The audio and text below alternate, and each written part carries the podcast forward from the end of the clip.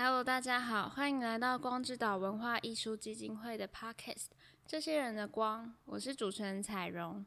光之岛筹办的自由工作者联展第一个展，展期从二零二三年的四月十三号到六月十八号，也到了尾声。那最后一位自由工作者就是我自己，徐彩容。想到要怎么跟别人介绍自己，总是觉得有十万种讲法。面对不同的人，我都有不同的方式来说明。那在节目上要怎么介绍自己呢？这是一个新的尝试。我觉得可以先从两个目前正在做的工作来最简单的做一个定锚吧。但其实它到底能不能够完整的说明我呢？我觉得是不行，所以我要用长篇大论来讲我到底是谁。那我现在正在做的工作就是。文字工作者做采访以及做 podcaster 这两件事情，但是在这一份所谓的自由工作之前，我是一位医疗工作者，大概有两年多的临床经验。那对于我自己来说，从医疗的体系里面出来做一位自由工作者，是一个非常大的转换。对我自己来说，是很大的价值观的变化，因为我以前的生活圈里面的人。应该说，里面遇到的人刚好都比较固定在自己原先的工作里面。我自己眼睛所看到的人们比较少会去投入时间在经营自己的生活、经营自己的兴趣。当然不是说完全没有，只是说比例上来说稍微少一点。那我现在的生活里面，我去选择要去做什么样的工作，其实是靠着自己的兴趣跟热忱。最近我对什么事情很有兴趣，我就会花很多时间疯狂的去做，然后去认识里面的人，跟他们聊天。这其实只是出自于好奇而已。这当然听得出来，不是在，应该听得出来，这不是出于哦，这件事情赚得到钱，所以我去做。我觉得还蛮不一样的。那我现在在做的尝试，就是让自己有这个时间跟余裕去体验看看我想过的生活。那从正职离职以来，大概已经过了一年多的时间。前面的一年是完全没有工作，完全没有收入的。后面大概从今年的二月左右才开始真正的开始接案。那在我休息的那一年期间，发生什么事情呢？离职后我非常的精疲力竭，所以我大概躺了半年左右。躺的意思就是非常的节能的 在过生活。就是不太动啊，吃简单的东西啊，但有的时候当然也会出去外面吃好吃的啦。但是大部分的情况下是非常简单的在过生活，我就只是活着在呼吸而已。基本上，经过这个活着只是呼吸的一个半年的期间之后，我开始因为这样的休息，有多了一点的心理上的余裕去尝试做新的事情。所以我开始出门去认识新的人，然后去做新的活动。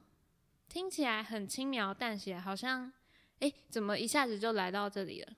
确实，从外界来看就是这样简单的发生。不过里面的心理挣扎是非常的，我觉得是非常的剧烈的。常常有人在说 gap year，我自己觉得休息的那一年也是一个 gap year，可是跟别人不太一样。别人的 gap year 可能是去很远的地方旅行。甚至是环游世界，但是我的 gap year 很像在跟自己内心的某一座山，或是某一个怪兽在奋斗。这奋斗比较像是去找出我可能可以怎么样跟这座山相处，或是我可以怎么样的跟这个怪物共存。对我来说，那一座山，那个怪兽的名称就叫做恐惧。恐惧可以非常的巨大。可以蔓延在生活中的每一个面向。在那一年期间，我明显的恐惧是有关于金钱的恐惧，然后有关于跟别人的互动的恐惧。但这两件事情其实早就存在我自己身上了。但是因为静下来，只剩下自己一个人待在房间里的时候，这东西就会变得很明显，明显到无法忽视。那我知道。这个情况下，逼自己一定要去外面做一点什么样的事情，只会让自己又落入了绕着钱团团转的生活。呃，绕着钱团团转并没有什么不好，只是我不想而已。我觉得很多事情都是这样子，哪些东西是你喜欢的，你不喜欢的；哪些东西是你适合，你不适合的。对我来说，比较没有一个是非对错的存在。然后在休息的期间，嗯，我做的尝试最明显的可能就三个方向。第一个方向是跟我的高中好友闪亮一起做 podcast；第二个方向是更常去阅读。之前因为工作关系，所以很少有时间跟心力可以去好好的阅读。但休息下来之后，终于比较有空闲。然后第三件事情是向外去交朋友。那从第一个 podcast 来讲好了，我跟我朋友录的 podcast 叫做《我们如何发现》。那我们探讨的主题就是在自我探索这件事情。应该录了有八集吧，我印象中还是九集。因为有点久没有录，所以有点忘记了。那我跟闪亮在录制的主题，包括像是爱、像是低潮、成长心态、怎么与父母沟通等等的这些大主题里面，都是我们有兴趣互相讨论的，有关价值观啊，有关曾经探索过的经验。那我们在筹备节目的时候，在前期会花非常多的时间书写，然后整理这些资料，互相讨论。在我和闪亮准备前期资料的时候，我发现，诶，原来我是可以做书写的哦。啊，要前情提要一下，闪亮是社科院出身的人，他对我来说好像是相对更熟悉文字的。我偷偷爆料，他以前待过校刊社，所以我在高中的时候就很习惯看他书写文字。但是其实我不太常去想象我是可以书写这些文章的。跟他一起进行的历程中，我发现原来我是可以写的。后来刚好遇到那个写写字采编学堂征新的一期的学员，那我也试着去投稿看看，很幸运的被选进去了。那在写写字这个写作团体里面，大家一起朝着一个主题，各方面的有关于出版刊物的学习，以及试着做一点点书写历程中，我发现，诶，这些人跟我好像哦。他们平常都习惯读书，甚至也习惯自己写作。大部分人很习惯去谈论自己的感受，很愿意分享，很愿意提问。但是在我以前的生命经验中，我是没有遇过这样的人，是呃呃，应该说是有这样的一个两个的人存在，但是没有这样子的一个团体让我感受到，哦，原来我是很属于这个地方的。然后我试着去抓住这个我觉得很喜欢的心情。告诉自己说：“诶，也许我就是这么喜欢阅读跟写作，那我是不是可以朝着这个方向试着多做一点看看？”所以我就开始在我那个休息期间，在我的信念里面放了一颗种子，就是跟自己说：“哦，也许我是可以写作的。”为什么会讲这个信念的种子呢？是因为我觉得每一件事情想要发生之前，最重要的就是我们愿不愿意去相信它有可能会发生。那在以前来说，在休息期间以前的我来说，我是非常非常习惯自我批判的。这也是为什么我会在离职后花很长的时间照顾自己，因为我太习惯批评自己了。然后一直批评自己，就当然就会很没有能量，所以才会让我需要一直躺着，花时间在批评自己的时候，我很难去看到。生活中让我感到开心、感到喜欢的事情。我在大学大一的上学期才刚开始没多久，就自己跑去心理咨商室报道。当时未来的咨商师还问我说：“诶，你是因为那个什么体验咨商师的活动所以来的吗？”然后我就说：“嗯，不是诶，我是自己想要来的。”他可能也想说：“怎么会有人才刚开学就自己跑过来吧？”当时两年期间的心理咨商，咨商师教我几件最重要的事情，我也想跟大家分享。第一件事情是他帮我发现我对于情绪的觉察是非常的不敏感。每当他问我说：“那你现在的感觉是怎么样？”的时候，我都回答不出来，就是脑袋就一片空白，没有任何词汇浮现出来，而且非常的困惑，就是会在那边沉默了好几秒。所以他带我练习做情绪的觉察。另外很重要的一件事是，他让我开始相信，哦，这世界上有人值得信赖。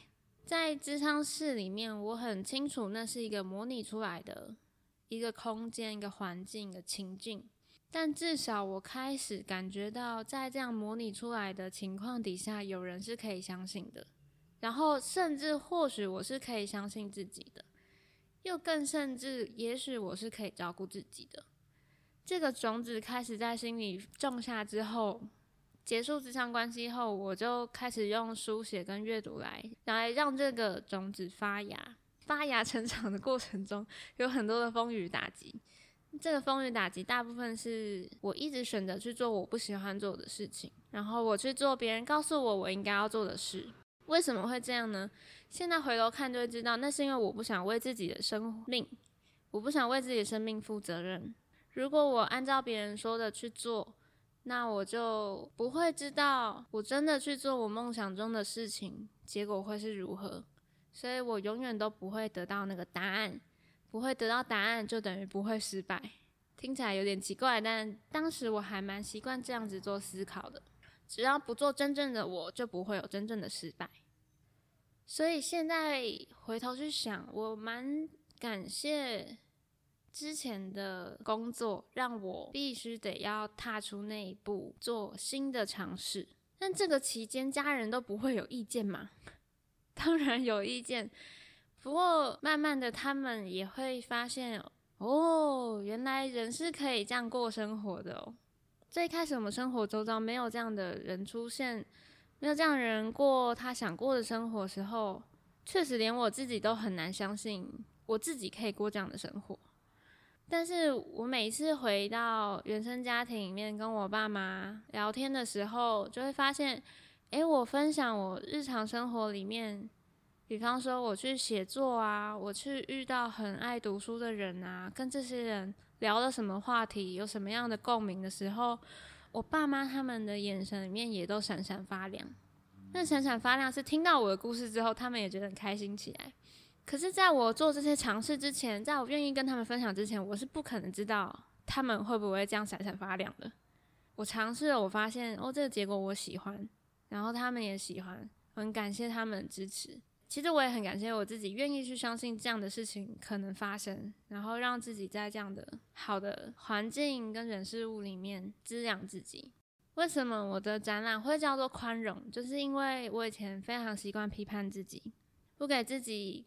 空间去看见自己有什么地方好，有什么东西是我真的喜欢想去尝试的。当我开始对自己宽容以后，我才知道原来我自己身上本来就有力量。当我对自己宽容以后，我才发现原来我长出力量以后也会给别人力量。当我对自己宽容以后，我才发现我可以真正的对别人宽容。像是遇到会批评我的人，我会。轻松的能够看见他为什么会这样子批评，可能是他自己的经验啊，可能是他其实是对他自己的不宽容。这一切都是从我愿意相信以后才慢慢发生的。诶，一切事情都听起来这么的开心吗？在自我探索过程中都不会有痛苦吗？当然有，就是自我探索是最痛苦的一件事情了。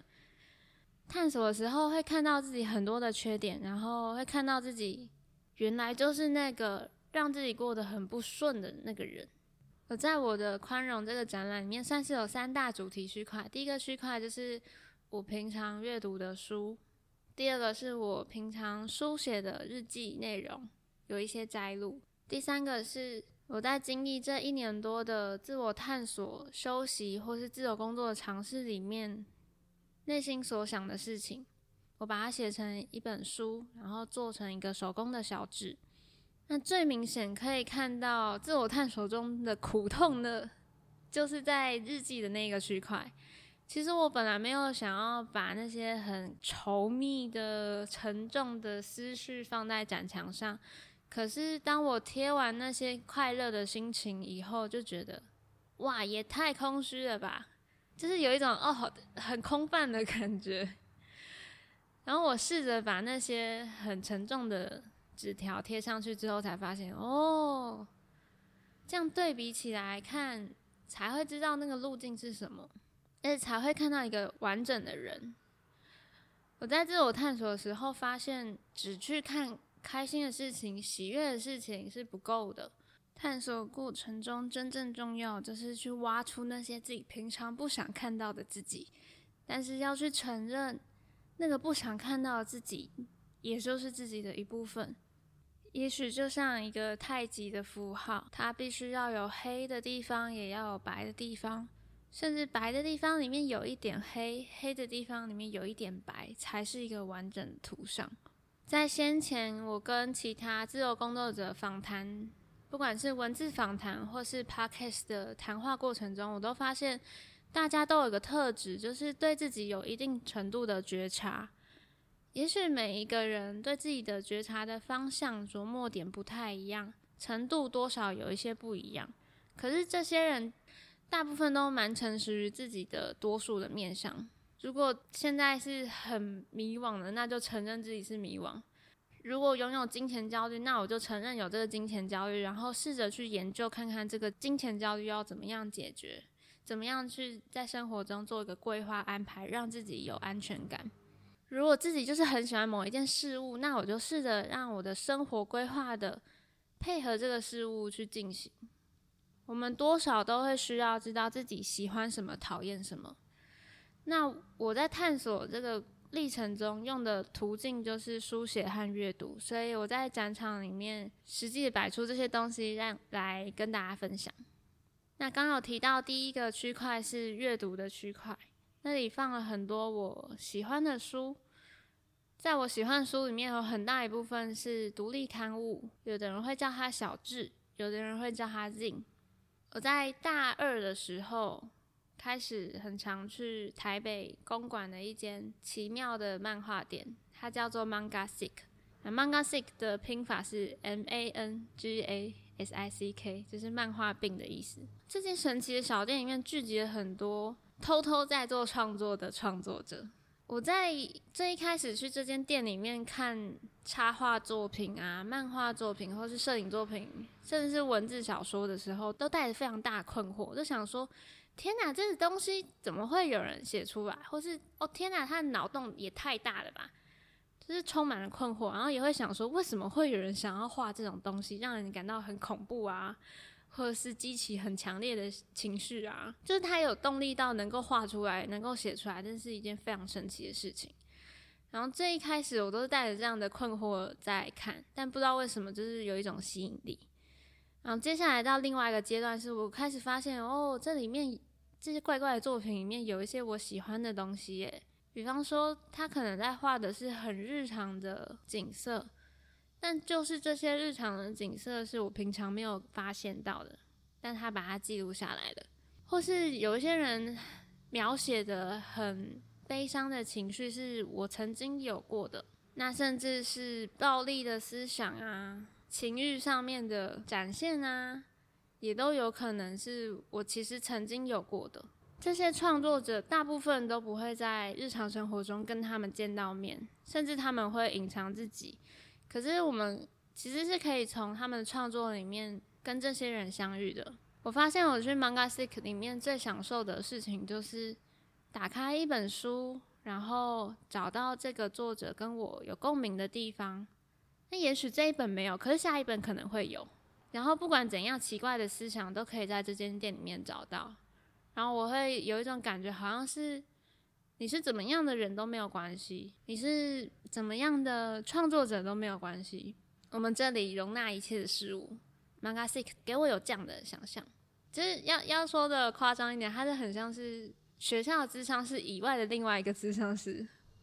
那这在描述的是，他是一个蛮理想的状态。你是一个怎么样人，都有人会接受你。漫画店也在我内心种下一个种子。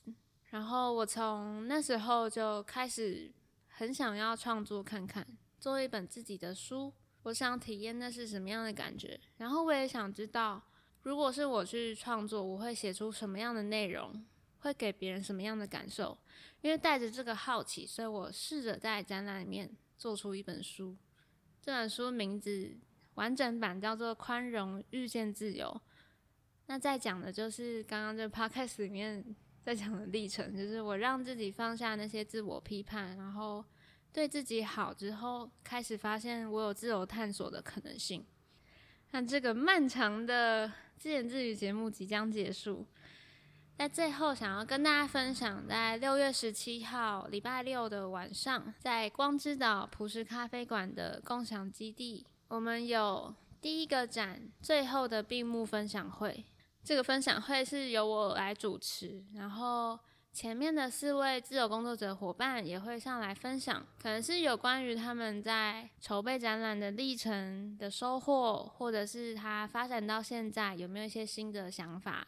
想要跟大家分享，然后据说秉君也会做一首创作的歌来跟大家做一个完美的 ending。你也想要试着成为自由工作者吗？还是在原本的工作之中，你就已经是自由工作的心态呢？或是这些自由工作者是你的亲朋好友吗？你会想要了解他们到底在想什么东西，在做什么事情吗？